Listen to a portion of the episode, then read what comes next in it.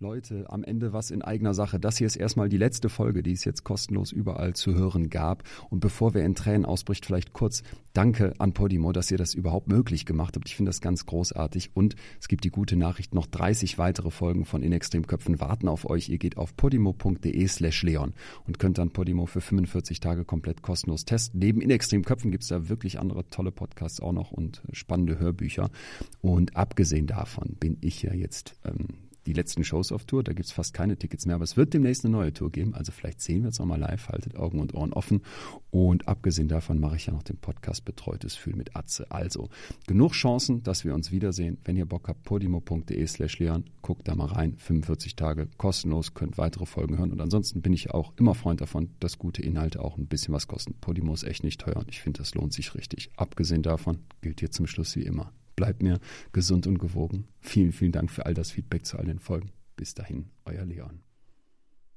Dann bin ich Mittwoch im Büro gerade angekommen und mein Telefon klingelt. Ich erwarte ja seinen Anruf. Mein Chef sitzt mir gegenüber und mein Arzt sagt, scheiße, ich lag falsch. Kommen Sie bitte in die Klinik. Herzlich willkommen zur neuen Folge von In extremen Köpfen. Ich bin Leon Winscheid, Psychologe und Autor und treffe in diesem Podcast Menschen, die im Extrembereich der Psyche leben. Mir geht es darum, meine Gäste zu verstehen und vor allem möchte ich von ihnen und ihren Geschichten lernen. Jenseits der Norm sind die Kontraste schärfer. Hier erkennt man plötzlich Muster, die vorher verschwommen waren. Im Extremen verstecken sich Antworten auf Fragen, die man sich schon lange stellt oder noch nie getraut hat zu stellen. So bekommt man hier oft ganz unerwartete Impulse für die eigene Psyche. Heute treffe ich Jenny, die anonym mein Gast ist. Jenny ist 36 Jahre alt und Lehrerin. In ihrer Familie gibt es eine Häufung von tödlichen Krebserkrankungen bei Frauen. Als Jenny 20 wird, rät ihre Gynäkologin ihr zu einem Gentest. Für einen solchen Test bekommt man nur kurz Blut abgenommen und dann heißt es warten. Im Labor wird geprüft, ob eine Veränderung der BRCA, der Breast Cancer Gene, vorliegt. Ist der Test positiv, ist das Risiko an Brust- und Eierstockkrebs zu erkranken sehr hoch. Das Gemeine ist, selbst wenn der Test negativ ausfällt, hat man keine hundertprozentige Sicherheit. Jenny fühlt sich jetzt als junge Frau regelrecht erdrückt von der Angst vor der Entscheidung, testen oder nicht. Irgendwann fällt sie eine Entscheidung und die entpuppt sich später als großes Glück, aber ganz anders als erwartet. Ich will heute verstehen, wie viel wir Menschen wirklich wissen wollen. Jenny und ich reden über die Möglichkeit, die Gene eines Menschen zu lesen, über das Leben mit Risiko in Prozentwerten und die Frage, ob Eltern eine Wahl haben sollten, Kindern mit genetischen Risiken nicht auf die Welt kommen zu lassen. Ich muss gestehen, dass ich als Mann die ganze Zeit das Problem hatte, Zugang zum Thema zu finden, bis ich dann wirklich in das Thema eingetaucht bin. Man hat so von außen Schwierigkeiten nachzuvollziehen, worum geht's, was treibt eine Frau dann um. Hast du das öfter erlebt? Dass Männer nicht so richtig einen Zugang finden? Nee, eigentlich nicht. Aber ich glaube, die meisten Männer, die davon erfahren haben, kennen mich halt und kennen die Familiengeschichte, so ein bisschen zumindest. Und die waren dann halt betroffen oder sie haben mir zumindest nicht den Eindruck vermittelt, als ob sie keinen Zugang dazu hätten. Okay. Das ist ja vielleicht ein Unterschied, wenn Ja. man sich persönlich kennt Ja. oder so eine Draufsicht versucht, auf ein Thema Ja. zu gewinnen. Auch als junge Frau setzt man sich mit diesem Thema doch wahrscheinlich erstmal nicht auseinander, oder? Nein. Warum Also- tust du das? Ich tue das, weil meine Mutter ist sehr früh gestorben. Da war ich 15 Jahre alt. Und meine, also an Lungenkrebs hatte sie zunächst und dann Metastasen in anderen Bereichen des Körpers. Meine Tante hatte Brust- und Eierstockkrebs, war über 15 Jahre lang krank. Meine Oma hatte Brust- und Eierstockkrebs, ähm, die Schwester meiner Oma. Also es zieht sich so ein bisschen wie so ein roter Faden durch die Familie. Und meine Halbschwester hatte mit 27 einen Eierstocktumor. Und ja, die ist neun Jahre älter als ich. Und da hatte meine Frauenärztin mir mit Anfang 20 gesagt, ob ich nicht mal einen Gentest machen möchte. Weißt du in dem Moment, was das heißen könnte? Ja, es war, als sie mir das damals vorschlug, habe ich gedacht, äh, nee, also was, was will ich mit einem Gentest? Das wird mir, das wird mir ja nur beweisen, entweder du hast eine hohe Wahrscheinlichkeit, mal an Krebs zu erkranken, oder ja, es könnte mich befreien von dieser Angst davor. Und wenn man aus so einer Familie kommt, hat man natürlich Angst, irgendwann zu erkranken. Und ich habe es erstmal abgelehnt, völlig, und äh, gedacht, nö, was, was bringt mir das, mit einer Gewissheit zu wissen, an Krebs zu erkranken?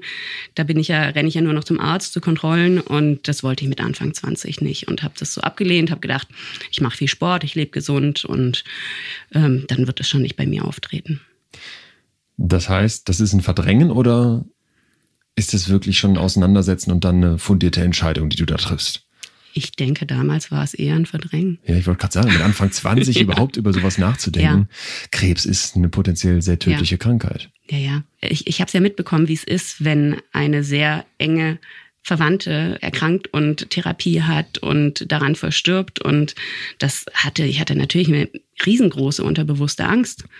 Und dann würde ich eher sagen, habe ich das verdrängt und äh, wollte da nicht die Wahrheit wissen, ja. Es ist gerade mal fünf Jahre her, dass deine Mutter die Krebstortur nee. durchgemacht hat? Ach so, ja, richtig, damals. Mhm. Genau, ist gerade mal fünf Jahre her, dass sie gestorben war und ja. Schon wieder kommt der Krebs. Quasi. Also. Als Thema. Als Thema, richtig.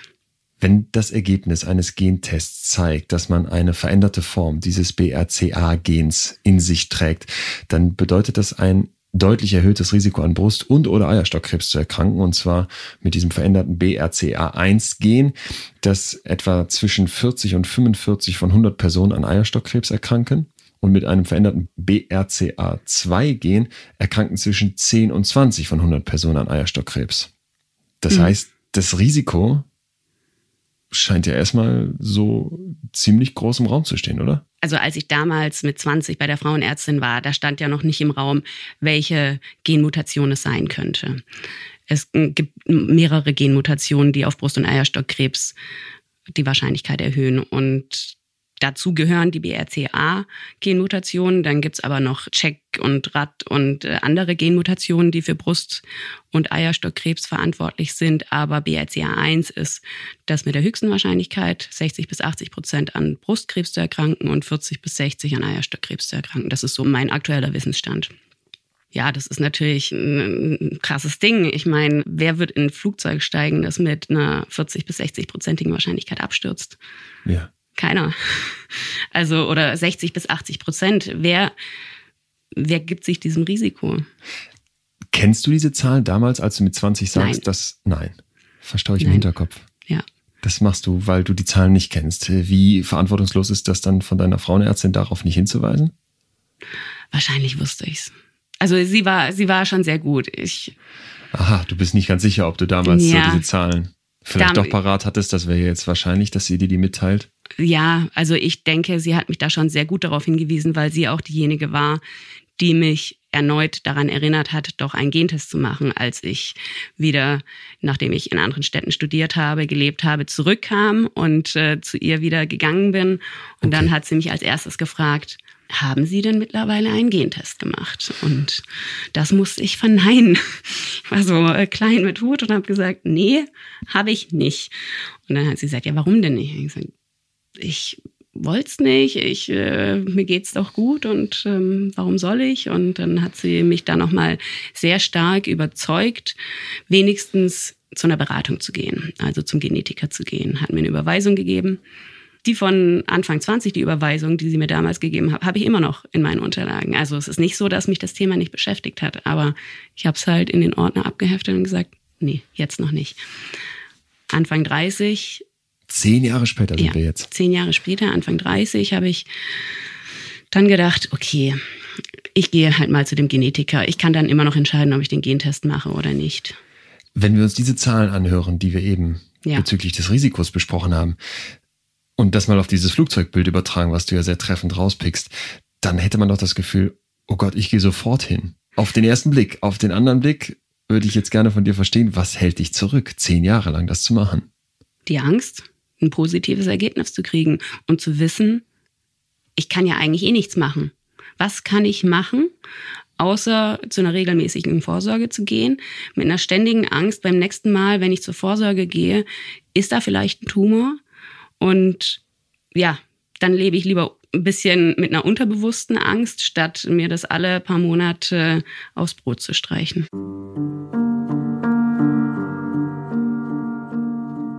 Menschen unterdrücken ihre Ängste. Das ist erstmal ganz normal und es kann auch aus psychologischer Sicht vollkommen unproblematisch sein. Die Gefahr ist jedoch, dass die Angst sich im Hintergrund ausbreiten kann und dann viel mehr Macht bekommt, als ihr zustehen sollte. Das haben wir hier schon mal im Extremen von meinem Gast Nikolaus Müller gehört, der wirklich eine Angststörung hatte und an Panikattacken mit Todesangst fast kaputt gegangen ist. Bei Jenny ist das anders. Ihre Angst ist kein großes, schwarzes, übermächtiges Monster. Und so sagt sie etwas leichtfertig, dann lebe ich lieber mit unterbewusster Angst. Jenny fürchtet den Test, weil der zeigen könnte, dass sie eine krasse Therapie machen muss. Die Vorstellung, die eigenen Brüste zu verlieren oder die Eierstöcke entfernt zu bekommen, ist heftig. Und andererseits fürchtet Jenny die Gefahr, ohne Klarheit und Vorsorge zu sterben. Das können wir, glaube ich, alle versuchen zumindest nachzuvollziehen. Jeder kennt unangenehme Entscheidungen, bei denen man gefühlt nur verlieren kann. Die schieben wir vor uns her und geben der Angst vor den Konsequenzen damit sehr viel Macht. Ich weiß, dass es für Laien schwer vorstellbar ist, aber Angst lässt wirklich nur dann nach, wenn wir uns richtig um sie kümmern. Und das heißt, sich dem, was uns Angst macht, zu stellen. So schwer das im Einzelfall sein mag, es lohnt sich, es lohnt sich wirklich. Warum? Weil ein Leben mit permanenter Angst im Hinterkopf, im Unbewussten, sehr belastend sein kann. Deswegen eine Bitte an alle, die Angst nie unterschätzen. Gerade wenn wir sie wegdrücken, wenn wir versuchen, sie ins Unbewusste abzuschieben, dann wird sie stärker, als sie sein müsste. Wer sich jetzt vielleicht gerade fragt, warum Jenny die Entscheidung für den Test überhaupt so schwer fällt, warum ihr das so viel Angst macht, der könnte versuchen, sich in ihre Lage zu versetzen. Nach dem Test sind die Prozentwerte da, aber man hat eben keine Sicherheit. Ist der Test negativ, heißt das nicht, dass man keinen Brustkrebs kriegen kann. Ist der positiv, heißt das nicht, dass man Brustkrebs bekommt. Im Mai 2013 gab Angelina Jolie bekannt, dass sie sich beide Brüste amputieren ließ nach positivem Gentest zum Schutz vor Brustkrebs. Später ließ sie sich auch noch die Eierstöcke entfernen. Wissen ist Macht wird die weltberühmte Schauspielerin unter anderem in einem Artikel der Zeit zitiert. Aber es gibt auch Bedenken. Der Gentest, so heißt es in Beratungsnetzwerken, wird nur bei Volljährigkeit und nach umfassender Aufklärung angeboten. Außerdem wird bei Bedarf eine psychologische Begleitung angeboten. Und das macht oft Sinn, weil viele Betroffene von einer wirklich großen Belastung berichten. Man muss sich auch klar machen, wenn man sich für den Test entscheidet, betrifft das Ergebnis vielleicht auch noch andere in der Familie, wie die eigene Schwester. So, und wenn der Test positiv ausfällt, ist man immer noch nicht krank. Das heißt, man steht jetzt vor der nächsten Entscheidung. Soll man sich operieren lassen gegen einen Krebs, der noch gar nicht da ist? Ich persönlich hatte dieses Thema und ich sage jetzt mal als Mann vorher überhaupt nicht auf dem Radar. Ich kannte die Geschichte von Angelina Jolie, aber weiter darüber nachgedacht, was so ein Gentest für ein junges Leben für Konsequenzen haben kann, das hatte ich nicht. Und trotzdem finde ich, dass schon nach diesen ersten Minuten mit Jenny die Tragweite klar wird, oder? Ich glaube, es ist wirklich wichtig, dass wir alle, Männer und Frauen, verstehen, worum es hier geht. In dem Moment dachte ich, glaube ich, schon, scheiße, das ging jetzt aber schnell dass das ja. Ergebnis da ist. Weil er ja eigentlich gesagt hat, das dauert. Und das sind, waren jetzt drei Wochen, das ist zu schnell. Das könnte blöd laufen für mich. Ich wollte dann auch auf jeden Fall nicht alleine zu dem Termin. Und mein Onkel und mein Bruder sind mitgekommen. Und ja, das, äh, der Arzt, äh, der war total empathisch, der war ja wirklich super, sonst hätte ich diesen Test ja nicht gemacht und hat auch gesagt, es tut ihm so leid, dass das Ergebnis jetzt so ausfällt. Aber es sei auch sehr gut gewesen, dass ich nicht zehn Jahre zuvor den Test gemacht habe, weil diese Genmutation sitzt ja auf diesem BRCA-Gen. Und da gibt's noch verschiedene Stellen auf dem Gen, wo diese Genmutation sitzt. Und diese spezielle, die ich habe, die gab's erst oder die kannte man erst seit sechs Jahren. Hätte ich also zehn Jahre vorher den Test gemacht, was meine Frauenärztin damals ja eigentlich gesagt hat, wäre dieses Gen noch, also hätte man das damals noch nicht festgestellt. Und dann wäre ich in einem wahrscheinlich froh gewesen, da ein negatives Ergebnis zu haben, ja. aber es wäre halt nicht richtig, äh, also da muss man, ich weiß gar nicht, wie man das nennt, aber da muss man halt dann irgendwann wieder testen, wenn das sich verändert hat, die Erkenntnis. Die Wissenschaft Mediziner. geht weiter ja, und dann muss genau. man nochmal ran. Ja. Angelina Jolie hat gesagt, Wissen ist Macht. In mhm. diesem Zusammenhang. Ja. Würdest du das auch so sehen? Definitiv. Ja? Ja. Mittlerweile bin ich ein, ein riesengroßer Verfechter zu sagen, lass dich testen. Wenn du eine Familie hast, wo häufig Krebs vorkommt und gerade Brust-Eierstockkrebs, man kann so viel machen, um nicht zu erkranken. Klar, das sind meistens dann Operationen oder halt eine Früherkennung. Ich bin aber mittlerweile kein Fan mehr von Früherkennung, weil Früherkennung heißt, ich erkenne eine Krankheit früh, aber ich vermeide sie nicht. Ich weiß, wie es ist, krank zu sein. Und wenn ich weiß, ich kann das vermeiden, ist eine Operation definitiv nur so ein kleiner Schritt, um gesund zu bleiben und nicht diese ganze Therapie, die man sonst durchmachen muss, wenn man nur in die Früherkennung geht. Und trotzdem gibt es immer wieder diese öffentliche Debatte, macht das Sinn? Weil ich habe einen sehr kritischen Artikel in der Zeit über mhm. Angelina Jolies ja. Fall, sage ich jetzt mal, gelesen, wo beschrieben wurde, sie bekämpft eine Krankheit, die sie gar nicht hat mhm. in dem Moment, ne? weil der Brustkrebs ist nicht da ja. und die Eierstöcke kommen raus, ohne dass Eierstockkrebs da überhaupt nachgewiesen sein ja. könnte. Was würdest du dem erwidern?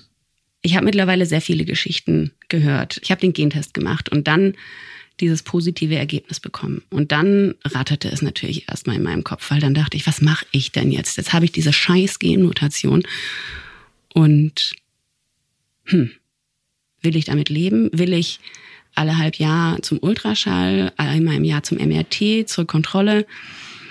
Will ich mich nicht prophylaktisch operieren lassen, weil ich weiß, wie es ist, also zumindest äh, von außen betrachtet, ich habe genug Menschen erlebt, die an Krebs erkrankt sind und will ich das selber? Und das war sehr, sehr schnell für mich klar, dass ich das nicht möchte. Und habe dann entschieden, dass auch wenn mir das schwer fällt, ich mir die Brustdrüsen entfernen lassen möchte. Was heißt das? Das heißt, die komplette Drüse der Brust wird entfernt, das Fettgewebe bleibt stehen und wird entweder mit Silikon wieder aufgebaut oder mit Eigengewebe oder wenn das der Wunsch der Patientin oder in dem Fall ist man ja eigentlich noch keine Patientin, der Frau ist, kann man auch komplett einfach die, die Brust entfernen, also eine Ablatio machen, heißt es im, als Fachbegriff. Also, Was wäre der Vorteil davon? Dass man zum einen kein, kein Implantat, äh, kein Silikon, ja. kein fremdes äh, Gewebe, Gewebe ja. im Körper hat. Und das Eigengewebe ist halt eine Sache, du musst irgendwo anders am Körper aufschneiden. Also früher hat man das am Rücken gemacht. Ähm, mittlerweile ist so die normale oder die am häufigsten genutzte Stelle vom Bauch. Das nennt man Deep Flap. Da hast du aber dann eine Narbe von, vom rechten zum linken Hüftknochen über den ganzen Bauch. Oder dass man hinten an der Po-Falte was rausnimmt oder Oberschenkelinnenseite. Gibt es aber viele Ärzte, die das nicht gut finden. Der Vorteil am Eigengewebe ist, dass es halt eigenes Gewebe ist, das dann auch anwächst gut und sich echt anfühlt und warm ist. Bei Implantaten ist es so, dass Implantate sich oft kalt anfühlen und härter sind als Eigengewebe. Kurz zum Verständnis, du ja. hast jetzt von der Drüse gesprochen. Ja. Die Drüse kommend von der Brustwarze stelle ich mir jetzt vor wie so eine kan wie ein Kanal, der durch die Brust geht. Ja. Aber eben drumherum ist noch das von dir angesprochene Fettgewebe. Mhm. Sprich, ich steche so eine Art Stance da rein und nehme das raus und dann muss dieses Loch wieder aufgefüllt werden. Genau. Ist denn dann die Brustwarze nachher noch da? Also das geht beides. Also früher hat man die Brustwarze eher entfernt, weil man Angst hatte, dass man die Drüsen, die in der Brustwarze sind, nicht wegbekommt richtig. Aber mittlerweile, es ist aus irgendwie Daten belegt, dass das Risiko so gering ist, wenn man das gut operiert, dass äh, die Drüse stehen bleiben, also die Brustwarze stehen bleiben kann. Und das ist für viele Frauen natürlich schöner, dass die Brustwarze da bleibt, weil man sich dann weiblicher fühlt, statt da nur weiß zu sein. Es gibt aber auch das Problem, dass bei dieser Operation, je nachdem, wie, wie viel Fettgewebe da auch ist, es schwierig sein kann, dass die Brustwarze nicht mehr richtig durchblutet wird und dass die dann nach der Operation so ein bisschen abstirbt. Die ist zwar dann noch da, aber wird so ein bisschen dunkler braun und reagiert nicht mehr auf Berührung oder Kälte oder Wärme oder so. Also das äh, ist schon auch äh, so eine Sache bei dieser Operation, je nachdem. Viele Frauen spüren überhaupt nichts mehr an der Brust das ist wie, wie ein Hindernis jetzt, kann man das beschreiben. Ich habe Implantate, ich bin nach der OP damals aufgewacht und dachte, oh, was ist denn da auf meinem Brustkorb? Es ist irgendwie so ein Hindernis, es ist hart, es äh, bewegt sich, es lässt, lässt, sich nicht so wegschieben wie das Eigengewebe, die Brust, die man vorher hatte. Also das ist schon ein Unterschied, dieses Implantat im Gegensatz zu Eigengewebe. fühlt sich auch bei vielen Frauen eher kalt an. Oder was heißt eher kalt? Wenn es kalt ist, spürt man, da ist was, was irgendwie kalt ist, was bei Eigengewebe wieder nicht der Fall ist. Mhm. Und sich zu entscheiden, ganz flach zu werden, ist, weiß, also ich kenne ich kenn Frauen, die das bewusst gemacht haben, die, also eine, die war auch erst Mitte, Ende 20 und die äh, sagt, für mich war das komisch zu wissen, ich habe jetzt ein Implantat in meinem Körper. Ich habe jetzt einen Fremdkörper. Ich hatte eh nie viel Brust. Ich mochte meine Brust, aber und jetzt irgendwo anders eine, ich habe die hatte kein Fettgewebe oder so. Ich wüsste nicht, wo man bei ihr hätte aus Eigengewebe eine Brust hätte formen können und ja, die hat gesagt, Silikon kommt für sie nicht in Frage. Eigengewebe hat sie nicht zum transplantieren sozusagen und dann möchte sie lieber ohne Brust dastehen, auch weil sie damit das Risiko ähm, am meisten verringert hat, weil eben auch keine Brustwarze mehr da ist. Also das war für sie schon auch wichtig, die Brustwarze mit wegzumachen, weil das das Risiko verringert. Wir reden bei diesen Implantaten von dem, was man sonst auch bei einer Brustvergrößerung mhm. einsetzt, oder? Okay, das heißt diese Silikonpolster, die man vielleicht schon irgendwie ja. in den Medien gesehen hat. Genau. Zeigt man dir das vorher? Ja. Also ich habe jetzt nicht das Implantat gezeigt bekommen, das ich eingesetzt bekommen habe, aber man geht eben zu so einem OP-Vorgespräch. Und das habe ich dann eben gemacht nach meiner positiven Testung, dass ich mich informiert habe. Ich habe im Internet gesucht nach Veranstaltungen, nach Ärzten, die sowas machen, nach Kliniken. Mir war es sehr wichtig, in einer guten Klinik operiert zu werden und nicht von irgendjemandem. Und habe mir dann erstmal drei Kliniken angeguckt und mit Ärzten über diese Operation gesprochen. Zwei haben eher für Implantate plädiert. Der dritte Arzt hat für Eigengewebe plädiert. Ich hatte so meinen Favoriten, aber mir war es eben sehr wichtig, wissend in diese OP, ja. OP reinzugehen. Ich wollte nicht, zack, der nächste Arzt, zu dem gehe ich. Mir war es wichtig, einfach ja, bewusst eine Entscheidung zu treffen. Und es war mir auch wichtig zu sehen und ich hatte die Hoffnung, irgendwo mal vielleicht zu sehen, wie sowas aussieht. Das würde mich jetzt auch interessieren. Brust. Sieht das wieder es, so aus wie vorher? Es sieht nicht so aus wie vorher. Also je nachdem, bei mir wurde dabei die Brust auch ein bisschen verkleinert, weil meine Brust größer war. Und das mit Silikon aufzufüllen, hätte vielleicht eine Dolly Buster. Also es wäre einfach sehr groß gewesen mit einem Implantat, wo ich äh, mich wahrscheinlich nicht so richtig wohlgefühlt hätte und ja. was auch vom Hautmantel dann ja getragen werden muss. Und da ich kaum Fettgewebe hatte in der Brust, sondern viel Drüsengewebe, ist die Haut dann halt auch sehr dünn. Und die muss so ein Implantat auch erstmal halten. Deswegen wurde bei mir auch der Brustmuskel umgelegt, also der wurde abgeschnitten und übers Implantat innen gelegt. Und außen habe ich so ein transdermales äh, Tiergewebe bekommen, dass sie, also ist auch ganz dünn und es ist verarbeitet, so dass äh, der Körper das äh, Das kommt dann irgendwie von einer Kuh oder sowas. Oder Bei mir kam es von der Kuh, es gibt es auch vom Schwein, richtig. Du kannst ja jetzt so locker darüber reden, ne? Aber ja. Ich kann mir vorstellen, in dem ersten Moment, wenn man sich sowas vor Augen führt, Moment mal, ich habe mich hier und meinen Körper. Ja. Die Psyche und Körper haben ja eine unglaublich enge und wichtige Verbindung auch. Ja. Wer sind wir, wenn wir uns nicht auch daran messen, wie wir uns eben im Spiegel sehen? Ja. Nicht jetzt irgendwelchen Standards ausgesetzt, sondern ne, wirklich, wir definieren uns ja darüber, wie wir aussehen. Und jetzt soll ich plötzlich das alles verändern. Ja, ich muss sagen, das mit der Brust, da war ich ja lang genug drauf vorbereitet. Also ich habe mich ein Jahr mehr oder weniger mit diesem Thema auseinandergesetzt. So viel Zeit kann man sich dann nehmen. Das habe ich eben auch die Ärzte gefragt. Gerade die, also ich habe, glaube ich, im Oktober, November mein Genergebnis bekommen. Ja. Und im März hatte ich das erste Gespräch mit Ärzten über die prophylaktische Operation. Das heißt, ich habe mich in ein paar Monaten dafür entschieden, das zu machen und hatte dann mit der Ärztin gesprochen. Ich war damals 32 die ersten Ärzte meinten, na ja, Sie sind ja jetzt noch jung, da haben Sie ja noch ein paar Jährchen Zeit, das zu machen.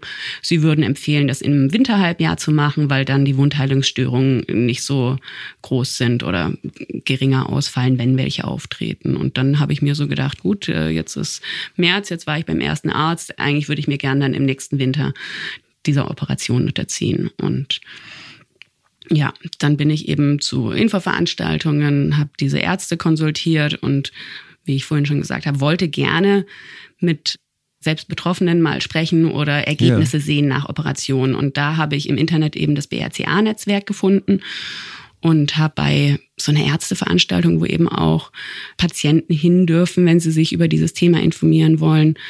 Zwei Frauen von dem Netzwerk kennengelernt, die da einen Infostand hatten und habe mit denen darüber gesprochen und gesagt, ja, kann man denn vielleicht auch mal sowas sehen, wie das aussieht? Und dann sagt die eine, na ja, wenn jetzt die Pause noch eine Weile ist, können wir auch auf die Toilette gehen und dann kann ich es dir zeigen. Und das war so, oh, okay, ja, äh, cool, äh, gerne. Und dann gongte es leider und die Veranstaltung ging weiter und ich war so, oh Mist, jetzt ähm, habe ich den Zeitpunkt verpasst. Aber sie meinte, ich soll einfach mal in den Gesprächskreis kommen von dem Netzwerk, weil da Frauen bereit dazu sind und wissen, das hilft einfach extrem weiter. Und das habe ich eben dann gemacht, dass ich einen Gesprächskreis besucht habe und die Frauen das gemacht haben. Also die haben blank gezogen und ich habe äh, gesehen, wie so Brüste aussehen, die mit Implantaten ähm, wieder aufgebaut worden sind. Eigengewebe habe ich sehr selten gesehen bisher, aber ich höre jetzt selber zu den Frauen, die, wenn jemand sehen will, zu Wort sagt, ja, klar, ich zeige dir meine Brüste, weil ich finde dafür, dass es eine Operation ist, die einen, aus einem gesundheitlichen Aspekt durchgeführt wurde, ist das Ergebnis so gut. Also ich bin wirklich richtig zufrieden mit den Brüsten, die ich jetzt habe. So blöd, wie das klingt, aber keine ja, Narbe jetzt drunter oder? Doch, doch, sind doch sind. Also ich habe eine T-Narbe quasi. Die Brustwarze wurde auch ausgeschnitten und verkleinert ein Stück, okay. weil die Brust ja verkleinert wurde. Und dann musst du so einen Schnitt machen, wo eben äh, Haut weggenommen wird. So ein T-Schnitt eben nennt man es, glaube ich. Und ja, ich finde, dafür ist es ein richtig, ein sensationelles Ergebnis, wenn wenn es ein gesundheitlicher Aspekt ist. Es ist ja keine Schönheitsoperation in dem Sinne. Klar. Und ich hatte davor eine große Brust. Ich konnte nicht ohne BH rumlaufen. Ich hatte oft Rückenschmerzen und so. Das habe ich jetzt gar nicht mehr. Eine Freundin hat mal gesagt, du wirst jetzt im Altersheim die sein, die die schönsten Brüste hat. Und ja, das ist was, was ich versuche zu genießen mit all den negativen Aspekten, die das hat. Aber ich ja. kann rückenfreie Kleider tragen, ich brauche kein BH anziehen, es steht alles. Und daran kann man sich erfreuen. Aber wenn ich es jetzt sehen würde, würde ich sofort erkennen, da wurde eine Operation gemacht, die ist auch krass gewesen. Du also siehst, also ja, du siehst Narben, die sind zum Teil sehr hell, aber bei mir ist ein bisschen vom um die Brustwarze ist ja so ein bisschen so ein Warzenhof, so braun. Und das wurde an einer Stelle zusammengenäht, wo man ein bisschen noch eine Linie von dem Warzenhof sieht. Und das heißt, da ist braun an der Stelle, wo eigentlich keine Brustwarze ist. Das ist jetzt in meinem speziellen Fall. Aber es gibt viele Frauen, da sieht man, da sind die Narben so hell, da siehst du vielleicht eine helle Linie, aber wenn du es nicht weißt, aber du fühlst es. Also gerade Leute, die ich gut kenne, die am Anfang auch nicht so richtig wussten, wie sie damit umgehen sollen jetzt mit diesem neuen Körper quasi oder einem neuen Körperteil, wenn man mich umarmt, spürt man's. So, das ist jetzt erstmal viel Lob für die operierten Brüste. Und ich weiß nicht, wie es euch geht, aber ich möchte an dieser Stelle wissen, wie Jennys Brüste wirklich aussehen. Sie sagt ja ganz locker, wenn es jemand sehen will, dann klar, zeige ich sie.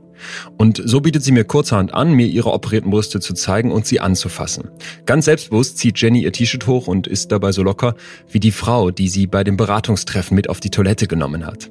Ich selbst bin zugegeben kurz etwas perplex, weil nicht ganz so locker, versuche euch jetzt aber einen ehrlichen Eindruck zu geben von dem, was ich sehe und fühle. Erstmal ja, die Brüste stehen und sind gleichmäßig rund. Sie sehen prall aus und ich taste mit drei Fingern und merke, dass sich die Brüste relativ fest anfühlen. An der Brustwarze sieht man keine Narbe und wenn ich es nicht wüsste, dann wäre mir auch nicht aufgefallen, dass beide nahezu perfekt rund sind. Die Haut sieht völlig normal aus, also von Tiergewebe, was ja vielleicht fieses Kopfkino auslösen kann, sieht man überhaupt nichts. Auf beiden Brüsten läuft vertikal eine Narbe von der Brustwarze nach unten. Ein kleiner brauner Strich im Grunde, viel mehr ist es nicht. Der fällt aber sofort auf, da gibt es kein Wenn und Aber. Insgesamt bin ich trotzdem überrascht, wie normal gesund, klar, und ja auch gut die Brüste aussehen. Also rein optisch würde ich sagen, braucht man keine Angst zu haben. So, das ist jetzt der Blick auf Jenny, die einen positiven Gentest hatte und sich für die Operation entscheidet. Großartig, dass die moderne Medizin dann so ein wirklich gutes Ergebnis erzielen kann. Aber selbst die beste Medizin muss sich auf Wahrscheinlichkeiten und damit auch auf Unsicherheiten einlassen. Jenny will die OP als Vorsorge, als ihren Umgang mit dem Risiko. Per Zufall ist es ihr dann möglich, bei einem der behandelnden Ärzte einen früheren Termin zu erhalten als ursprünglich angedacht. Was für ein Glück Jenny damit hat, ist ihr in diesem Moment noch nicht bewusst, denn bei dem Termin kommt dann alles ganz anders als erwartet, beziehungsweise eine Wahrscheinlichkeit tritt ein, die vorher alle für ziemlich gering hielten. Ich bin eben bei besagtem Arzt in der OP-Besprechung und finde ihn schon äh, ganz interessant, weil das Erste, was er tut, ist äh, zehn Minuten vor mir und meinen Brüsten zu sitzen und meine Brüste anzugucken. Und man denkt sich so als Frau, was macht er denn jetzt da? Aber er sitzt vor dir, hat so ein leichtes Lächeln auf dem Gesicht und guckt sich deine Brüste an. Und die Augen äh, scannen so deinen Oberkörper. Und dann sagt er irgendwann, also wundern Sie sich nicht, ich muss hier einfach gucken, wie Ihre Adern laufen, wie Ihre, wie Ihr Körperbau ist, wie ich am besten operieren kann. Und ja, er war total sympathisch, empathisch, hat dann einen Ultraschall gemacht, weil das bei mir eh in diesem Halbjahreszyklus ein bisschen war ich über die sechs Monate hinaus, hatte dann eh gefragt, ob er das machen kann.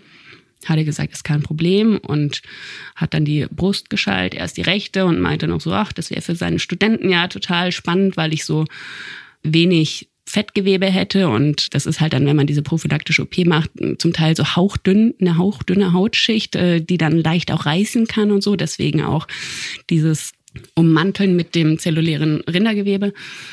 Dann hat er die andere Brust geschallt und dann hat äh, er auf dem Ultraschall einen schwarzen kleinen Punkt entdeckt. Und das habe ich auch gesehen und äh, meine Halbschwester war dabei, die hat das auch gesehen. Und ja, das war dann erstmal so ein okay, was äh, ist das jetzt? Und ähm, er wurde natürlich leise in dem Moment erstmal und hat gesagt, hm, okay, das müssen wir uns mal angucken. Und ja, im Normalfall wird er jetzt erstmal wahrscheinlich abwarten, weil das ist so klein, äh, noch nicht mal ein Zentimeter groß, dass er sagen würde, in ein paar Monaten nochmal einen Ultraschall, aber mit der Genmutation möchte er das nicht. Er möchte gerne eine, Biopsie machen und gucken, was es ist. Er hat nochmal so einen Doppler-Ultraschall gemacht und gesagt, eigentlich sieht das nach was Gutartigem aus, aber mit dem Hintergrund möchte er sich darauf nicht verlassen, sondern eine Biopsie machen. Es war Freitagnachmittag, wir konnten nicht mehr direkt eine Biopsie machen. Also wusste ich, Montag muss ich zur Biopsie.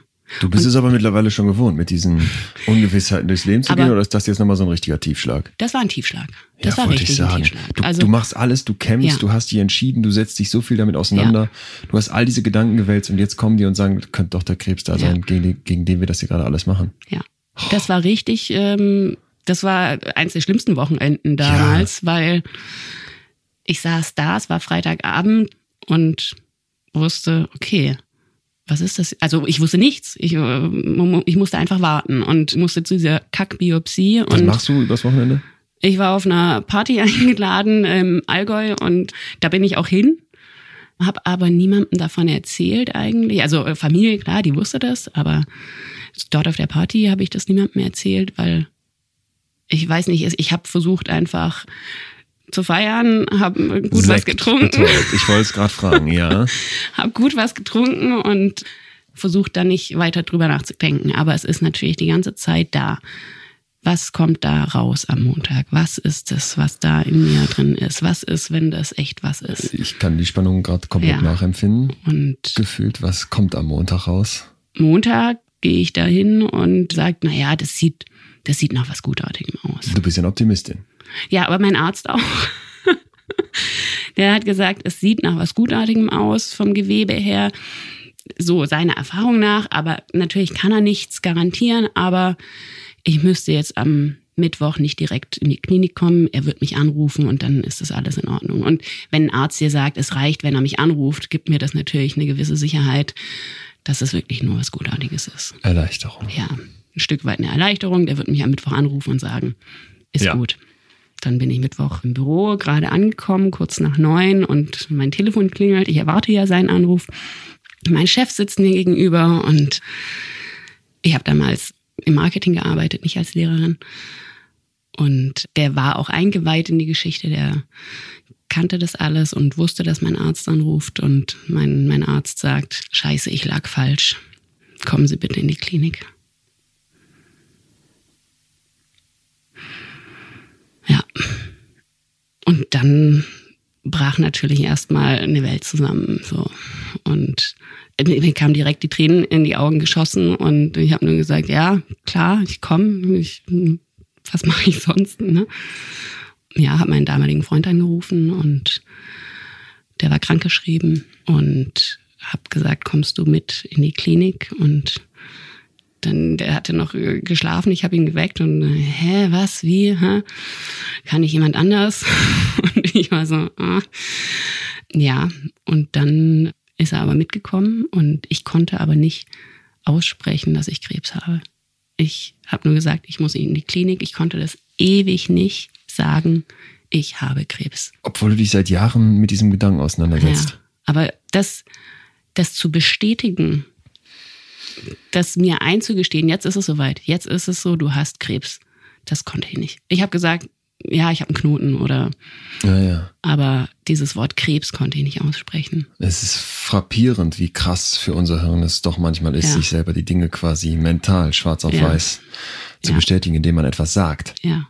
Und dann saß ich da in der Klinik äh, mit meinem Arzt und meinem Freund und äh, er sagt, Sie haben ein Mammakarzinom und es ist keine prophylaktische Operation mehr, die wir jetzt durchführen, sondern eine notwendige. Und ich sage schwarz auf weiß, Sie haben Brustkrebs. Ja.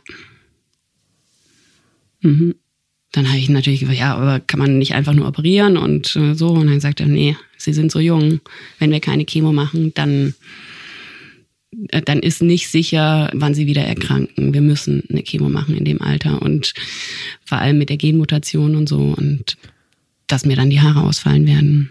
Und das, das war für mich mit das Schlimmste, dieser Gedanke. Also ich saß da wirklich relativ gefasst, aber mir sind die Tränen gekullert. Ich wusste nicht, äh, also ich, ja, ich habe das aufgenommen, aber das war extrem hart. Du gehst dann durch diese Vorhölle ja. der Behandlung einer Krebstherapie, wie du es von deiner Mutter wahrscheinlich ja. schon kanntest. Ja, aber sehr viel verdrängt hatte von dem, wie es bei mhm. meiner Mutter war. Mhm. Ja. Jetzt muss es selber durchstehen. Ja. Das Ergebnis? Was passiert? Das Ergebnis war, dass ich, also die Chemo hat gut angeschlagen, die hat den Tumor komplett vernichtet, sozusagen. Ein Komplettrezidiv nennt man das in einem Fachjargon. Was halt bei der Operation rausgekommen ist, eben alle Krebszellen komplett weg, äh, kein Tumor mehr in der Brust. Und die Operation haben wir wie die geplante durchgeführt, also beide Seiten komplett die Brustdrüsen entfernt. Und auch war es kein hormonabhängiger Tumor, das heißt, ich brauchte keine irgendwie, es gibt ja so äh, Therapien, die man danach noch in Tablettenform und so macht, das musste ich alles nicht machen. Wie geht dein Freund mit der Situation um? Gut.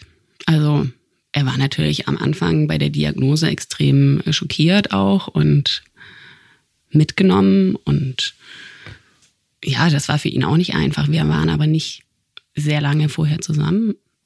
Aber der Viel, hält zu dir? Der hält zu mir. Ist ja schon mal stark. Ja. Der hält zu mir und ist da und Toll. kommt zu den Operationen mit und behandelt mich eigentlich ziemlich normal. Er hat mich jetzt nicht mit Samthandschuhen angefasst dafür, dass ich äh, so eine Therapie jetzt mache. Das will man ja wahrscheinlich auch nicht, oder? Ja, manchmal habe ich es mir schon gewünscht. Okay. ja, Männer, Männer können ja mitunter etwas gröbere Klötze ja. sein, aber ich finde, was bei deiner Geschichte hier gerade auch nochmal ganz, ganz, ganz, ganz klar wird, ist, wie soziale Wesen wir sind und wie wichtig uns solche Bezugspersonen mhm. in diesen krassen Momenten sein können. Ja man hat dann, wenn man da liegt, ich versuche jetzt mal mich in diesen Kopf deines Freundes mhm. reinzuversetzen, hat Krebs, Knoten, du sagst ja nicht mal mhm. Krebs, Krankenhaus, er ist auch noch irgendwie krank geschrieben, nee, kann nicht wer anders. Mhm. Klingt so, als, ich will ihm gar keinen Vorwurf machen, ne? aber klingt nee. so, als müsste man unbedingt darauf achten, dass man dann wirklich zusammensteht und dann auch zusammen hingeht. So sehr man immer denkt, ja, Brustkrebs und Vorsorge, das ist ja das Thema der Frau, mhm. Bullshit zusammen. Oder? Also für mich war es äh, schon so, dass ich wollte, dass er mitkommt. Ich weiß nicht, wenn ich gesagt hätte, kommt jemand anderes mit, hätte er vielleicht auch gesagt, ja, dann mach das mit jemand anderem. Das okay. weiß ich nicht genau. Weil, ja, eben er hat es mitgemacht, wenn ich es mir gewünscht habe, aber er hat jetzt nicht immer von selber gesagt, ja, muss ich dabei sein. Aber das ist natürlich auch hart, glaube ich, für, für den Partner einer, also eines krebskranken Menschen. Ja. Wie gehe ich damit um? Es ist, man ist ja irgendwie mitkrank ein Stück weit. Man macht das ja mit und ja, es kann ich schon nachvollziehen, wenn man sich da irgendwo auch selber schützt und sagt, ich muss da nicht überall dabei sein.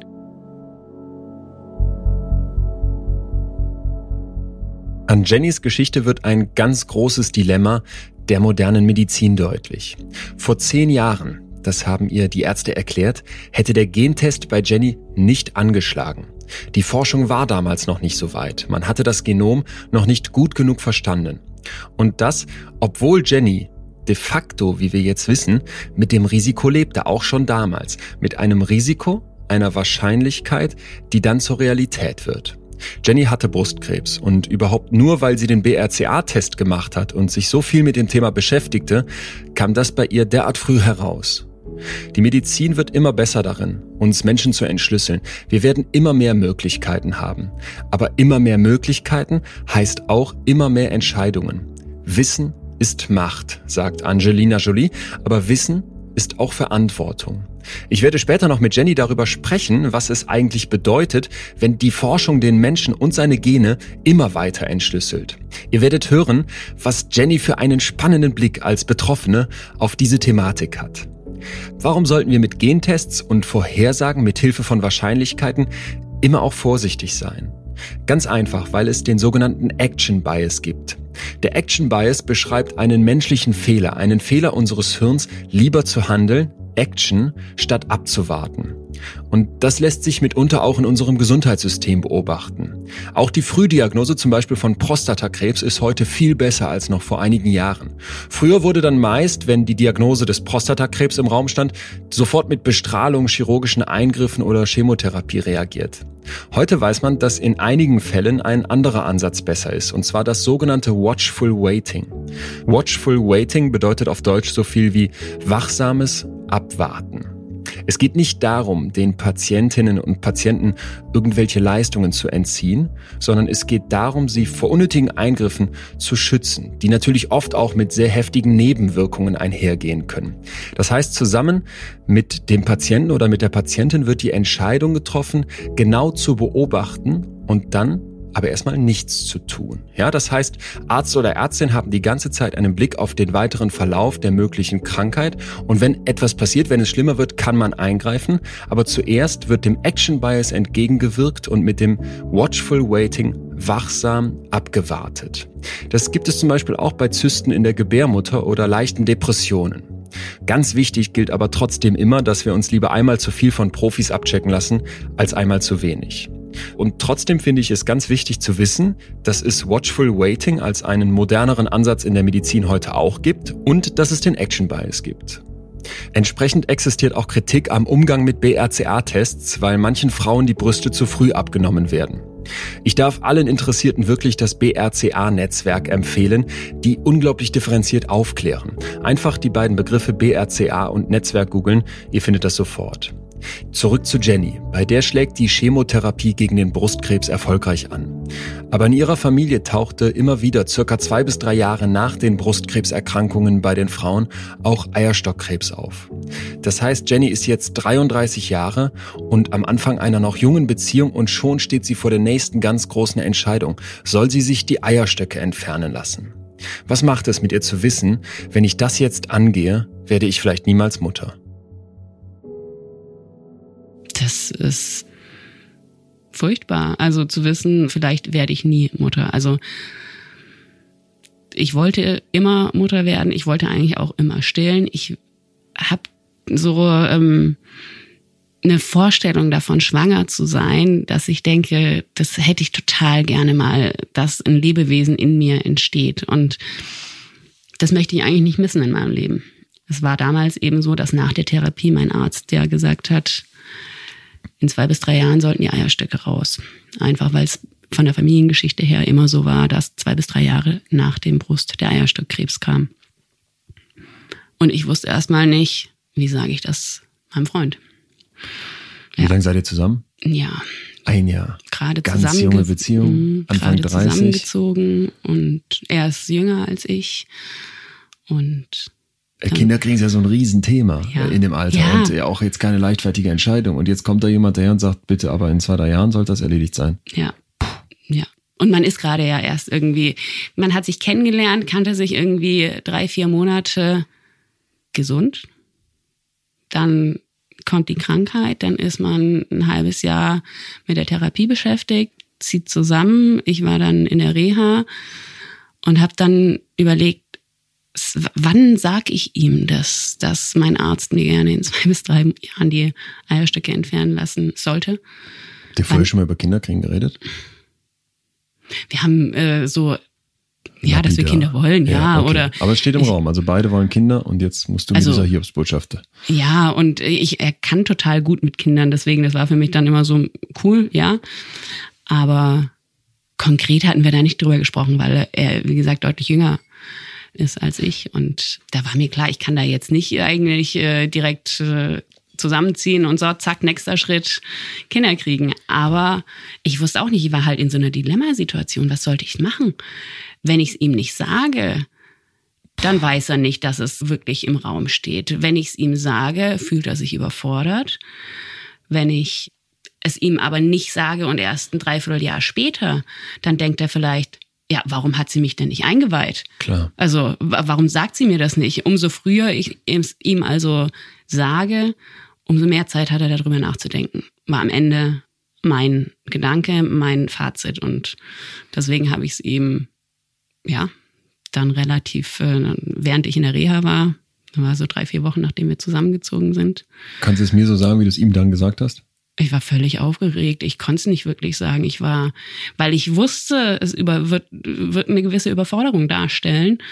Da habe ich gesagt, "Mm, du, ist, äh, ist noch was, was ich ähm, gerne kurz mit dir besprechen würde. Ähm, und ich weiß, also ich denke aus heutigem heutigem Denken oder aus meiner heutigen Perspektive hätte ich das auf jeden Fall gerne anders gemacht. Aber ich war einfach ich hatte das Gefühl, er wird damit überfordert sein. Wie, ja. Und war das er ist, es? er war es. Ja. Also, ja. Wer also, wäre es nicht, oder? Ja, Ja. natürlich. Du hast da so ein Jahr Therapie mitgemacht und das wirklich ohne zu murren. Er hatte überhaupt kein Problem mit meiner Glatze, mit meinen keine Haare haben. Da ist er richtig gut mit umgegangen. Es war ihm auch vor seinen Freunden egal. Also, ja, war super. Das war dann irgendwie so der Tropfen, der das fast zum Überlaufen gebracht hat. Das war dann, also war mein Gefühl. Ich kann das ja auch nur aus meiner Perspektive sagen, dass das halt dann zu schnell zu viel war. Und wie gesagt, also vielleicht wird einem auch nach so einer Therapie erstmal als auch als Partner bewusst, was das heißt. Also auch gerade mit diesem Wunsch zu sagen, hey, mein Arzt sagt, in zwei bis drei Jahren solltest du die Eierstöcke raushaben, heißt in ein bis zwei Jahren ein oder zwei Kinder in die Welt setzen. Es wird einem dann bewusst am Ende der Therapie oder wenn die durch ist, dass das Thema Krebs oder alles, was dazugehört, jetzt noch nicht zu Ende ist. Das zieht sich noch eine Weile hin. Alles, was damit zusammenhängt, wird im ganzen Leben irgendwie noch mit dabei sein. Und das ist, was, glaube ich, durchaus überfordern kann. Wenn du sagst, das Fass läuft über mit diesem letzten Ja. Tropfen, will man ja fast nicht sagen, dann heißt das, Beziehung zerbricht. Ja. Beziehung zerbricht, im Guten aber oder Ja. im Guten? Das ist ja schon mal viel wert. Heißt jetzt aber auch, der Mann, mit dem du theoretisch zumindest noch in diesen ein, zwei Jahren Ja. Kinder hättest kriegen können, ist auch noch weg. Ja. Ja. Und das war für, für mich so ein bisschen das äh, Ende erstmal. Also, weil ich da ja schon, also mir das gewünscht hatte, dass es funktioniert. Und ja, wenn man dann feststellt, dass die andere Seite sich das nicht so sehr wünscht oder daran zweifelt, war das für mich äh, fast härter als, also so nach der Erkrankung nochmal so, so eine Schippe drauf. Ja. Ist aber auch eine krasse Situation. Also die Vorstellung zu sagen, man hat jetzt so einen Zeitrahmen gesetzt. ja. Ne? Es ist auch so Ja, eine ja. Alles- oder Nichts-Entscheidung nach so einer kurzen Beziehung. Mhm.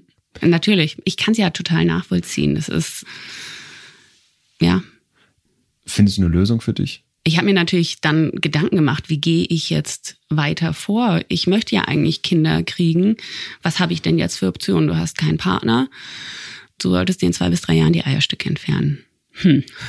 Ich könnte natürlich abends ja. durch die Gassen und Bars ziehen Tindern.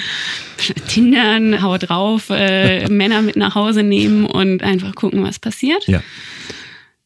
Ja, habe ich, hab ich sehr schnell für mich festgestellt, dass es nicht meine Art und Weise, meinen Kinderwunsch zu erfüllen. Oder auf den Rat meiner Frauenärztin hin in eine Kinderwunschklinik zu gehen.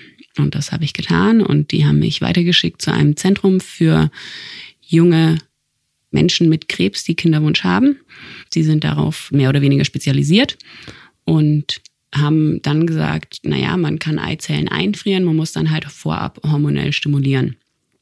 Weil die Eizellen ja nur in einem relativ, ähm, die müssen stimuliert sein, die müssen groß sein, die müssen herangewachsen sein, so dass sie ähm, befruchtet werden können. Das ist ja wie wenn man künstlich befruchtet, da werden die Eizellen auch hormonell stimuliert und dann im befruchtet. Worum geht's da, dass die, der Partner fehlt und diese genau, Hormone, das, die das auslösen würde, nicht da sind? Nee, ähm, die Hormone gibt man, damit ähm, ganz viele Eizellen generiert werden vom okay, Körper. Man möchte einfach eine das, höhere Chance. Man möchte so viele äh, Eizellen wie möglich zum gleichen Zeitpunkt reif haben, dass man die reif einfrieren kann. Und deswegen wird hormonell stimuliert. Im normalen Zyklus hat man, weiß ich nicht, zwei, drei reife Eizellen, die, also die befruchtet werden können. Und das ist halt sehr wenig, wenn man da dann immer punktiert und die rausnimmt. Und deswegen wird hormonell stimuliert, dass man da eine höhere Anzahl hat. Das heißt, jetzt ist alles vorbereitet, um die Eierstöcke rauszunehmen? Das war, habe ich ziemlich nah hintereinander gemacht, dass ich eben zwei Zyklen hormonell stimuliert habe. Und das ist jetzt auch nicht so, dass man das mal so nebenher macht. Ja. Ähm, ich kam mir ein bisschen vor wie ein Drogenjunkie, weil man sich äh, spritzen muss mit den Hormonen und zum Teil zwei, dreimal am Tag rammst du dir irgendwie in den Bauch oder in den Oberschenkel eine Spritze und man gewöhnt sich daran, ähm, aber am Anfang ist es eine krasse Überwindung gewesen. Und man merkt dann auch, wie die Eierstöcke groß werden, weil halt so viele reife Eizellen drin sind und so mitschwingen im Körper tatsächlich. Habe ich noch nie vorher gespürt, aber es äh, da dann doch irgendwie spannend gewesen. Ja, und jetzt habe ich 15 Eizellen eingefroren und dann ein paar Monate später die Eierstöcke entfernt. Was macht das mit dem Körper, wenn die Eierstöcke raus sind? Du bist in den Wechseljahren. Von mit heute auf morgen. Anfang 30. Mit, ja, 35 dann. Ja. Ich bin am Tag nach der OP aufgewacht, hatte meine ersten Hitzewallungen. Und das war ein Kampf, weil ich dachte, wenn ich die Eierstöcke entferne, darf ich eine Hormontherapie machen. Früher hat man das Hormonersatztherapie genannt, heute heißt es Hormontherapie, dass du Hormone nimmst, damit diese Wechseljahrsbeschwerden nicht auftreten. Und das waren, also wie ich ganz am Anfang auch schon gesagt habe, ich bin gern Herr der Dinge und treffe Entscheidungen bewusst und weiß, was für Möglichkeiten ich habe. Also habe ich mich auch wieder bei vielen Ärzten informiert, wie ist es, wenn ich die Eierstöcke draußen habe? Darf ich Hormone nehmen, damit ich keine Wechseljahrsbeschwerden habe? Aber erstmal sind sie da. Ja, ich hätte direkt nach der OP anfangen können, okay. Hormone zu nehmen, aber die Ärzte empfehlen keine Hormone nach Erkrankung. Die Krebserkrankung war deine Erkrankung? Genau, ja. die Krebserkrankung war die Erkrankung. Also wenn man einmal äh, an, an Krebs erkrankt ist, gerade Brust-Eierstock, das gehört zusammen. Und deswegen gibt es ein ungewisses Risiko, wenn jemand, der schon mal an Krebs erkrankt ist, Hormone nimmt, dass das wieder eine Erkrankung auslösen kann. Verstanden. Deswegen sagen die Ärzte, wir geben nicht aktiv Hormone, wenn jemand schon mal erkrankt ist. Und nur wenn, wenn die Lebensqualität so sehr darunter leidet, dass man vielleicht auch Hormone nimmt. Hitzewallungen? Was Hitzewallungen, äh, trockene Haut, trockene Scheidenflora, Schlafstörungen. Das hat's dann irgendwann, das war dann sehr unangenehm. Ich bin alle zwei, drei Stunden aufgewacht, morgens ab fünf, sechs wach gewesen und was dann der Auslöser war, dass ich gesagt habe, so mache ich nicht weiter, habe ich Gelenkschmerzen bekommen. Mhm. Und zwar jeder, ja, gerade an den Händen, die Fingergelenke, jedes Gelenk, ich konnte meine Hände nicht mehr richtig zu Fäusten ballen. Und Die Ärzte hatten mir tatsächlich nach der OP auch gesagt, sie haben nach vielen Diskussionen jetzt entschieden, sie würden mir was empfehlen, einfach weil auch das Osteoporose-Risiko steigt. Osteoporose ist Knochendichte. Also wenn du in die Wechseljahre kommst, wenn die Frau in die Wechseljahre kommt, dann lässt die Knochendichte nach. Das, äh, die Knochen werden durch die Hormone äh, quasi dicht gehalten und umso weniger Hormone da sind, umso brüchiger werden die Knochen. Und deswegen haben Frauen oft im höheren Alter einen Oberschenkelhalsbruch. Verstanden. Libido hm. in dem Alter dann?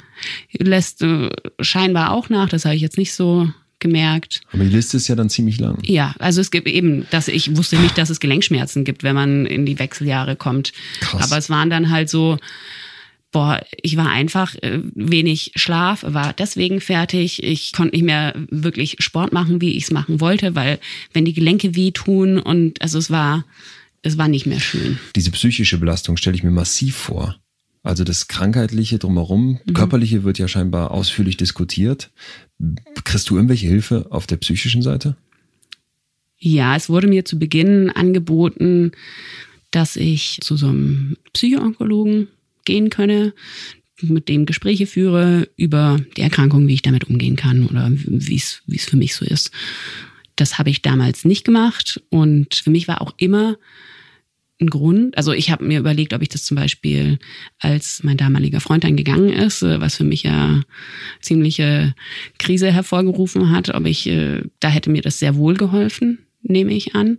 Aber ich habe ja Lehramt studiert und bin ich verbeamtet gewesen bisher. Und wenn man verbeamtet sein möchte, dann darfst du unter keinen Umständen jemals in einer psychotherapeutischen oder psychologischen Behandlung Mit gewesen sein. Allen Fäusten möchte ich gerade auf den Tisch schlagen ja. für diesen Fehler im System, denn es ist, es ist so pervers, dass in Deutschland man mit jedem kleinen Rückenzucken, mit jeder äh, halbjährlichen ja. Zeit zum Zahnarzt geht, um sich vorher zu checken oder was auch immer alles tun darf. Ja. Und dass das Thema psychische Störung in eine Ecke gedrückt wird, die so tabuisiert wird durch solche Sachen, das macht mich wütend. Und es ist doch völlig äh, jemand, der an einer Krebserkrankung oder an Krebs erkrankt, ist doch klar, dass den das aus, aus dem Leben wirft ein Stück weit und der jemanden bräuchte, der mal von außen drauf guckt. Die Studienlage ist vollkommen klar. Wenn man zum Beispiel Achtsamkeit-basierte Stressreduktion macht, mhm. ne, was eine klassische Therapieform ist, die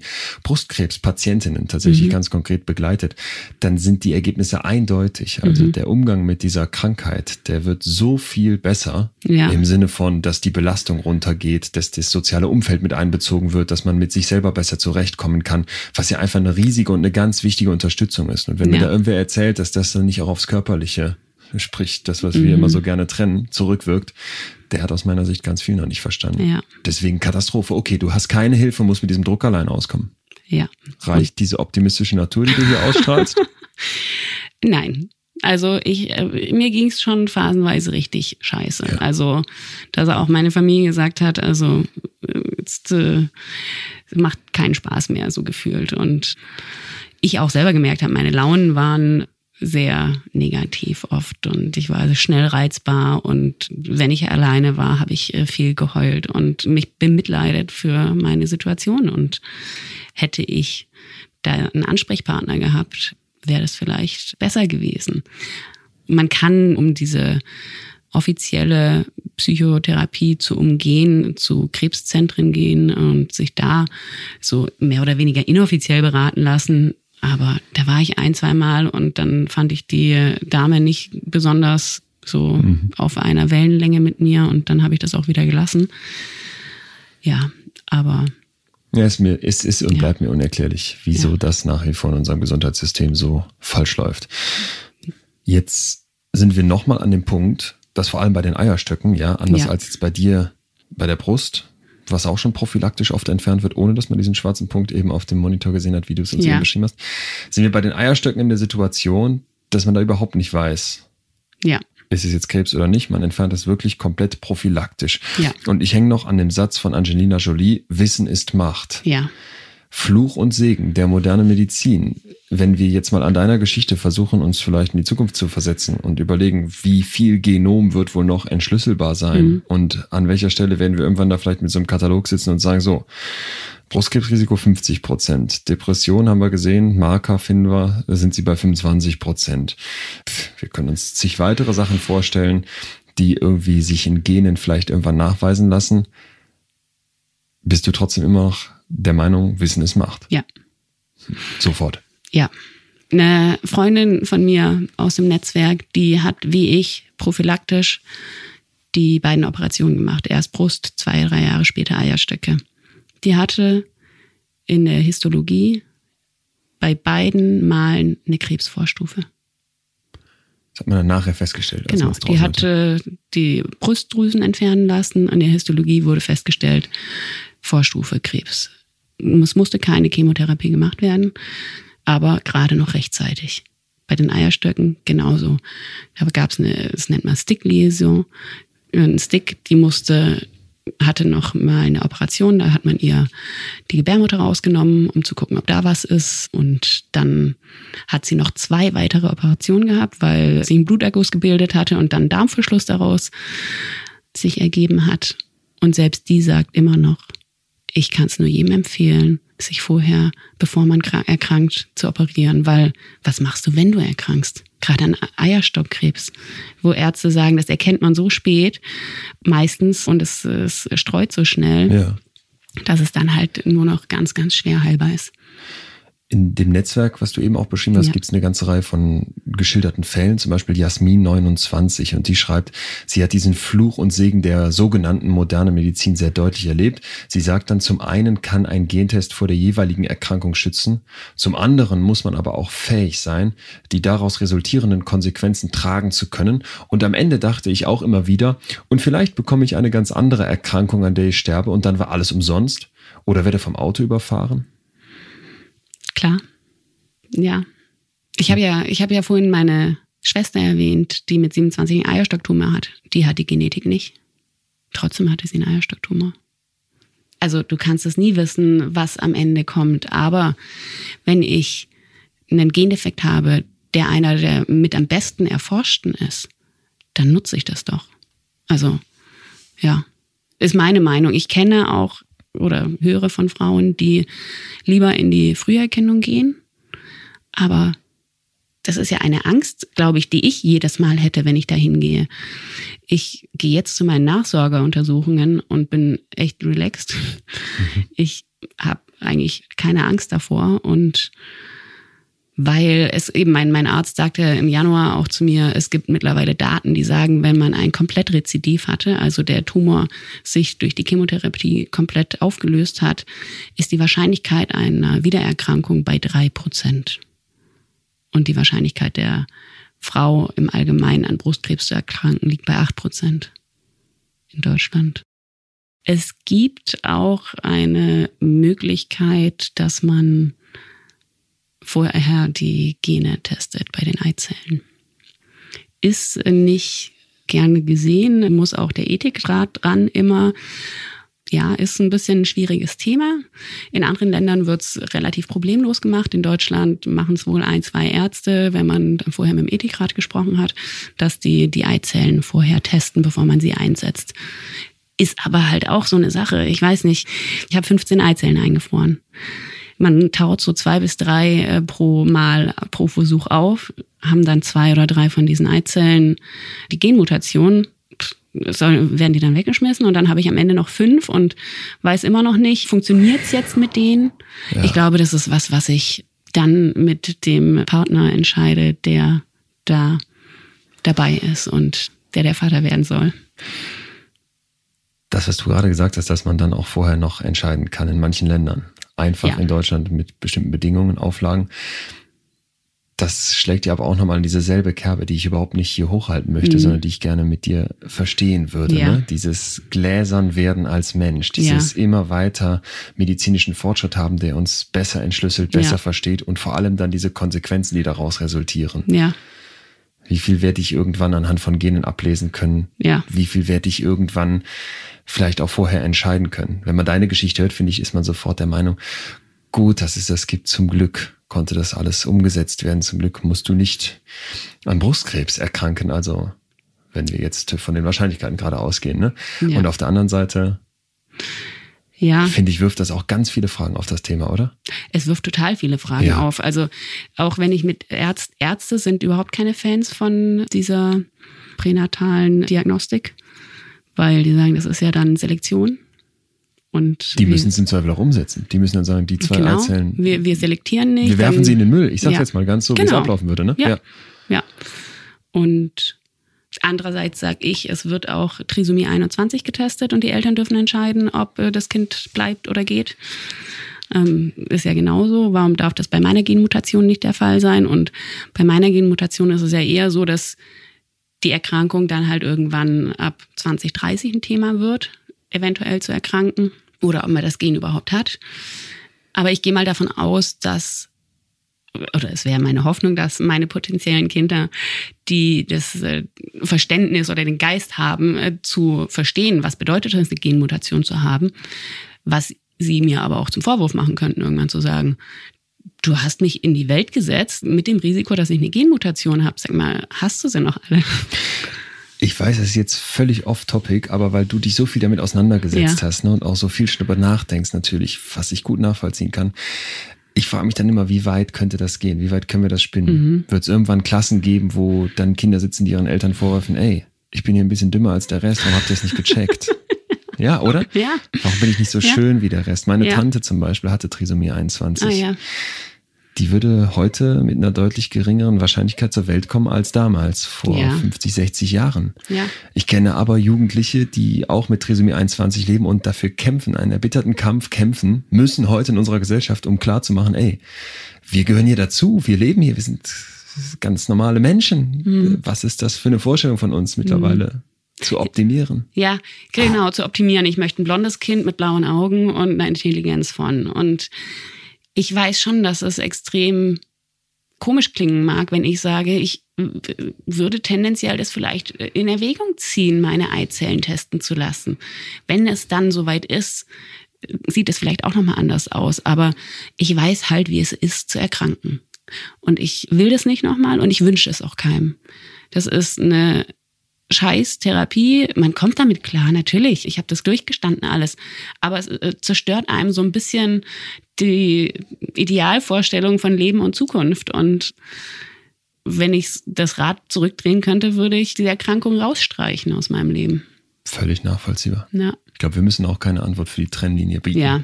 Aber es ist interessant, es ist das als Impuls von dir noch mitzubekommen. Ja. Und ich glaube, Diskussion ist da wahrscheinlich ja. das, was nachher eine Gesellschaft ausmacht. Ich bin dir sehr, sehr, sehr dankbar, dass ich durch dich einen Zugang zu diesem Thema bekommen habe, dass ich durch dich ganz, ganz viele Nachdenkmomente heute in unserem Gespräch mhm. und auch schon bei der Vorbereitung hatte und drücke dir alle Daumen, dass diese Prozentwahrscheinlichkeiten, die jetzt so viel besser aussehen, dann auch genauso ablaufen, wie das eine Optimistin wie du verdient hat. Dankeschön. Schön, dass du da warst. Vielen Dank. Danke, dass ich hier sein dürfte. Ich darf an dieser Stelle einmal darauf hinweisen, dass ich ab Herbst 2021 wieder auf Tour sein werde. Und zwar mit meinem Programm Altes Hirn, Neue Welt. Ich komme im Grunde in alle Städte oder fast alle Städte in Deutschland, auf jeden Fall in alle Himmelsrichtungen. Und falls ihr noch ein Weihnachtsgeschenk sucht, würde ich mich riesig freuen, wenn ihr vielleicht jetzt euch ein Ticket dafür sichert. Das letzte Mal, als ich auf Tour sein durfte, waren fast alle Termine ausverkauft, was mich riesig gefreut hat. So, und warum erzähle ich euch genau an dieser Stelle beziehungsweise in dieser Folge davon? Weil ich finde, dass das, was am Ende meines Abends mit dem Publikum passiert, sehr, sehr schön zu der Geschichte von Jenny passt. Ich mache mit den Leuten im Grunde eine Reise durch die Psyche. Wir reden über Ängste, wir reden über Liebe, wir reden über Beziehungen, wir reden über Langeweile, Geld und vor allem auch über die Zukunft der Menschen mit ihren steinalten Hirnen auf dieser immer schnelleren, immer technologisierteren, vernetzteren Welt. Und ich finde, es gibt ja viele Gründe, sehr pessimistisch, sehr negativ in die Zukunft zu gucken. Und deswegen sage ich den Leuten ganz zum Schluss, ihr habt ja im Prinzip nur zwei Optionen. Entweder ihr guckt als Pessimisten in die Zukunft oder als Optimisten. Die Pessimisten haben es relativ einfach. Wenn sich genug Pessimisten zusammentun, dann wird die Welt den Bach runtergehen und unser Hirn liebt es, Recht zu haben. Und ich glaube, das ist auch der Grund dafür, dass es so viele Pessimisten gibt. Die Pessimisten müssen nichts machen, um Recht zu behalten. Wenn wir einfach so weitermachen wie bisher, dann glaube ich, dass diese Welt wirklich den Bach runtergeht. Die andere Option, Optimist sein. Das kostet Kraft, das verlangt vielleicht, sich immer wieder auch an die eigene Nase zu fassen und wahrscheinlich brauchen wir auch Veränderungen an uns selbst, aber auch im großen Ganzen. So, und jetzt sage ich den Leuten, stellt euch bitte vor, am Ende eurer Tage steht ihr da neben eurem besten Freund, dem Pessimist. Und zusammen kommt ihr jetzt zu dem Schluss, verdammte Axt, die Welt ist wirklich den Bach runtergegangen. Also der Pessimist hatte recht. Wer von euch beiden hatte bis dahin aber wahrscheinlich, mit hoher Wahrscheinlichkeit, das bessere Leben. So, und ich finde, diese Frage der Perspektive passt einfach wirklich perfekt zu Jennys Geschichte. Sie weiß schon als ganz junge Frau, dass sie mit dem hohen Risiko einer tödlichen Krankheit lebt. Und dann läuft im Grunde alles schief. Der Krebs schlägt zu, als sie sich gerade für die Vorsorge entschieden hat. Chemotherapie, die Haare fallen aus, die Beziehung zerbricht, die Eierstöcke raus, die Brüste operiert. Das sind im Grunde alles ziemlich heftige Tiefschläge. Aber was macht Jenny? Ich finde, sie bleibt die ganze Zeit optimistisch und das habe ich heute immer wieder rausgehört. Das heißt nicht, dass es ihr nicht irgendwann auch schlecht ging und dass sie nicht immer wieder durch tiefe psychische Täler musste, aber sie lässt sich nicht unterkriegen. Und ich finde, was auch noch so optimistisch an ihrer Geschichte stimmt, ist der Punkt, als sie irgendwann die Kraft findet, sich ihrer Angst zu stellen. Und dafür wurde sie wirklich belohnt, vielleicht sogar mit dem eigenen Leben. Man könnte Optimistinnen und Optimisten natürlich immer vorwerfen, dass sie nicht realistisch sind, dass sie Risiken und Wahrscheinlichkeiten zu positiv einstufen. Das mag sein, aber unserer Psyche ist das egal. Die sagt Danke, wenn wir optimistisch bleiben. Nächste Woche treffe ich hier Hans-Peter Durst. Auf der A44 gerät er mit seinem Auto bei 165 kmh unter einen LKW, der plötzlich die Spur wechselt. Unverschuldet liegt er daraufhin mehrere Wochen im Koma mit schweren Schädelhirnverletzungen.